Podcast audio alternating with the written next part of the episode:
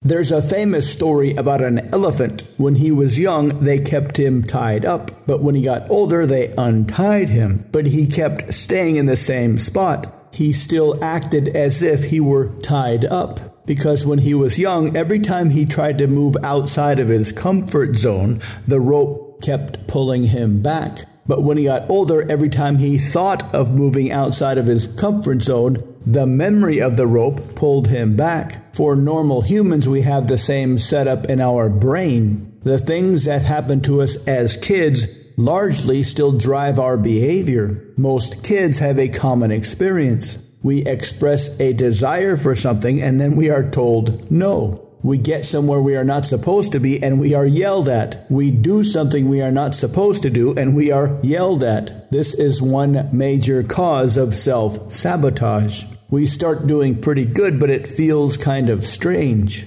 Like there is another shoe somewhere that is about to drop. This makes us feel less confident. It makes us feel nervous. Our unconscious and our ego does not like this feeling. So it drives our behaviors to bring us back to a more comfortable situation. These are all internal things, but there are plenty of external things, which really are internal things, not to us, but to the external things. Suppose your boss or your spouse or partner starts yelling at you for no good reason at least not a reason you can think of. This feels very familiar. When we are kids, we are doing something fun and then we get yelled at. We don't interpret that as us doing something objectively wrong. We interpret that as them, whoever they are, judging us for having some kind of fundamental deficiency. So when we get yelled at as adults, it sort of reminds us of that. But in reality, the person yelling at us has plenty of their own inner demons that we, for whatever random reasons, are reminding them of.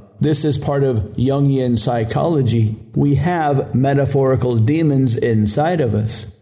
And when somebody outside of us reminds us of our imaginary demons inside of us, we project outward as strongly as we can. So it's never really about us. The demons they are imagining aren't real. The demons you are imagining aren't real. Kill all your demons and set yourself free. To learn how, visit mindpersuasion.com forward slash demon dash destruction.